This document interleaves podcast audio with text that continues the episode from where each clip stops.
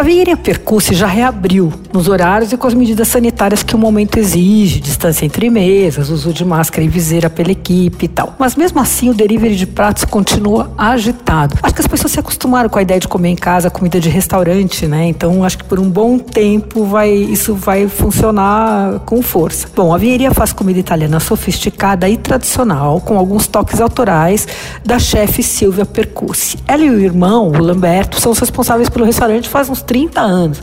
Ele foi aberto pelo pai deles, que também é Lamberto, mas logo depois os filhos já foram tomando conta e tudo. A Silvia é craque nos cogumelos, tem até um livro de receita sobre o assunto. Então qualquer prato com fungo que você pedir, é boa pedida ali. Eu pedi a lasanha de fungo no delivery e tava ótima. Ela é delicada, vem com molhinho bechamel e um combinado de cogumelos. A polenta pasticciata com fungo também é boa, vem com um mix de cogumelos e aí inclui até um pouquinho de portini. Também pedi uma carne assada lentamente com vinho pimenta, que estava deliciosa. É um clássico italiano, né? O brasato. Só que a chefe faz com fraldinha. Fica assim, de desmanchando com o garfo. Assim, você toca com o garfo e desmancha. Fica aquele molho escuro, muito saboroso. E aí tem todos os clássicos. Tem cotoleta milanesa, espaguete ao pesto e tudo. Bom, não é um restaurante barato mas é um clássico paulistano. Eu vou dar umas ideias de preço. A lasanha de fungo custa 80, o capelete em brodo 53, o espaguete ao pesto 55, a polenta de fungo 62